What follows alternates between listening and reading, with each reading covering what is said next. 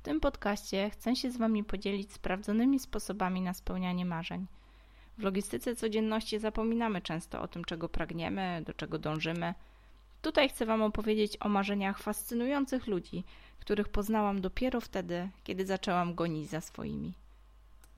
Witam Cię bardzo serdecznie w czwartym odcinku tej pierwszej testowej serii naszego nowego podcastu Oplotki. Zapraszam Cię na ostatni odcinek naszej krótkiej historii. Ale nie uciekamy. Wracamy już za niedługo z nową serią. Będzie trochę lepiej, będzie trochę ładniej, będzie trochę bardziej dopracowane. Dziękuję Wam za wszystkie krytyczne, konstruktywne uwagi, które pozwolą nam troszeczkę poprawić ten podcast. Okej, okay, nie przeciągam. No to opowiadam dalej. Nie lada wyzwanie. Jak tu nie zostać zaszufladkowaną jako ekspertka? Ach, te modne, dziwne słowa. ekspertka od szydełkowego biznesu, a jednak odnieść dostateczny sukces, aby móc inspirować innych rękodzielników? Jak namówić ich, by nie konkurowali ceną, ale jakością, unikatem? Odpowiedź była jedna: dać przykład. Jeżeli wśród Twoich znajomych ktoś chowa pracę do szuflady, podziękuję Ci za ten podcast. Wiem, rękodzieło, na dodatek w Polsce, nie jawi się jako najbardziej dochodowa branża – ale istnieje co najmniej kilka sposobów, aby zarabiać i móc rozwijać się w tej dziedzinie. Dlaczego chcę Ci zdradzić te sposoby, choć odkrywałam je kosztowną metodą prób i błędów? Nie, nie oszalałam. Mam w tym interes. Szukam kolejnych twórców do naszej społeczności oplotki. Około stycznia 2018 roku założyłam grupę facebookową Oplotki and Friends Zarabiaj na rękodziele – z całą energią dzieliłam się zapałem i doświadczeniem w sprzedaży i warsztatach rękodzieła, a grupa bardzo szybko rosła. Pomagałam tam i ciągle zresztą pomagam zakładać handmade'owe fanpage, dzieliłam się sposobami na zakładanie własnego butiku. W okolicach marca uruchomiłam regularne dyskusje na żywo o najróżniejszych dotacjach, sposobach na promocję. Zainteresowanie przerosło moje oczekiwania i dlatego poszłam za ciosem. Zapraszałam kolejne osoby do współpracy przy prowadzeniu warsztatów i tworzeniu sklepu internetowego. Z każdym dniem utwierdzałam się w poczuciu misji. Ciągle w grupie podrzucam rękodzielnicze zlecenia na firmowe gadżety albo indywidualne projekty małych detali wnętrz. Ciągle otrzymuję sygnały od członków grupy, że powinnam ubrać tę wiedzę w formę uporządkowanego kursu.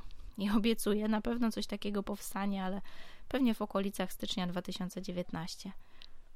YouTube, Facebook, Instagram, strona internetowa, internetowy sklep, kilka lokalizacji warsztatów stacjonarnych i teraz jeszcze na dodatek podcast. I na pytanie, jak to wszystko ogarniam, odpowiadam zespół. Po drodze spotkałam świetne pomocniczki, dlatego tak długo zwlekam z gotowym kursem. Chcę zawrzeć tam nie tylko wiedzę, ale też doświadczenie, które płynie z budowania zespołu. Ale kurs to w styczniu. Tymczasem opowiem Ci, dlaczego oplotki to taki nasz mini inkubator i trampolina do samodzielnego rękodzielniczego biznesu. Każdy pracuje tutaj dla siebie. Nie zatrudniam na cieplutki etat, ale wspieram w przedsiębiorczości – bo sama od 2012 roku każdego dnia walczę o przetrwanie w dżungli ZUS-u, Urzędu Skarbowego, opłat, rachunków, kosztów, marży, szkoleń i czasami długich miesięcy pod kreską. Wiem, że nie motywuje nic tak bardzo, jak sam rozwój i takie magiczne poczucie, że wszystko leży w naszych rękach. Wiem, że nie jesteśmy dla siebie konkurencją. Wręcz odwrotnie – Sama bardzo chętnie kupuję na przykład haft, bo chociaż znam podstawy, to jednak moja mocna strona to zaplatanie, szydełkowanie. Dzięki takiej formie współpracy często łączymy techniki, a nowe projekty pączkują w takiej przyjaznej atmosferze przy kawie, ciachu. Nie rzucamy się na głęboką wodę. Wiemy, że część z nas pracuje na etacie. To zapewnia nam takie zaplecze środków na mądry rozwój, na mądry rozwój rękodzielniczej działalności ale po jakimś czasie coraz więcej z nas robi ten wielki krok i zakłada firmę. Dlaczego nazywam oplotki rękodzielniczym inkubatorem? Ano, bo pozwalam korzystać z naszej marki, aby przetestować produkt, usługę, zanim zainwestujesz w logo, stronę, sklep internetowy, lokal. Dobrze pamiętam, że zanim udało mi się sprzedać pierwszy szydełkowy dywan, czekała mnie nazwa, logo, fanpage, abonament, kosztowny regulamin sklepu i polityka prywatności, no i oczywiście legendarne RODO. No i cała masa formalności, bez których żadna transakcja nie mogłaby być zawarta. Nie wspominając już oczywiście o zakładaniu działalności gospodarczej. Wszystko to zamiast pracować w skupieniu nad meritum, czyli twórczym rękodziełem. Dlaczego więc dzielę się tą wiedzą? Bo już tam byłam i wiem, że jeżeli masz świetny produkt, to szkoda Twojego czasu na zawiłości sklepu internetowego. No dobra, a jak to się dzieje w praktyce? Ciągle jeszcze najkrótsza droga to pisać bezpośrednio do mnie. Nasza rozmowa to wspólne opracowywanie dróg rozwoju Twojej działalności w ramach ekosystemu oplotki. Jeżeli tak jak ja uwielbiasz kontakt z ludźmi, prawdopodobnie wybierzesz warsztaty. Ale jeżeli preferujesz misterne ruchy w skupieniu, to pewno skupimy się na strategii sprzedaży Twoich prac. To zaledwie dwie najpopularniejsze drogi, ale jest ich o wiele więcej. A co ja z tego mam?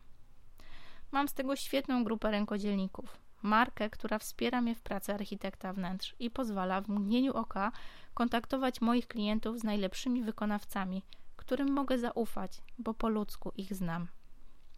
Czujesz, że to coś dla ciebie? Pisz do nas. Nabiary znajdziesz w notatkach. Przy okazji odpowiadam na Wasze pytania. Już kilka osób pytało mnie, skąd czerpię całą tą wiedzę. Poza jedną słuszną odpowiedzią z doświadczenia metody prób i błędów, w przypisach, czyli tych notatkach do podcastu, zawieram Wam też linki do osób, od których sama się uczę, jak na razie głównie biznesu online, ale też do osób, które zainspirowały mnie w swojej działalności do tego, żeby zacząć dzielić się formie podcastu z Wami tym, co teraz robię. Do usłyszenia w kolejnej serii, już serii, nie tylko odcinku naszego podcastu oplotkowego. Oplotki, czyli twórcze rozmowy o rękodziele. Do usłyszenia. Czy to, o czym opowiadam, w jakiś sposób rezonuje z Twoimi wartościami, priorytetami, marzeniami? Jeżeli tak, zasubskrybuj ten podcast, aby nie przegapić kolejnych odcinków. Będę Ci ogromnie wdzięczna za opinię i podzielenie się informacją o tym podcaście ze znajomymi, którym również, mam nadzieję, uprzyjemnić chwilę oddechu od logistyki codzienności.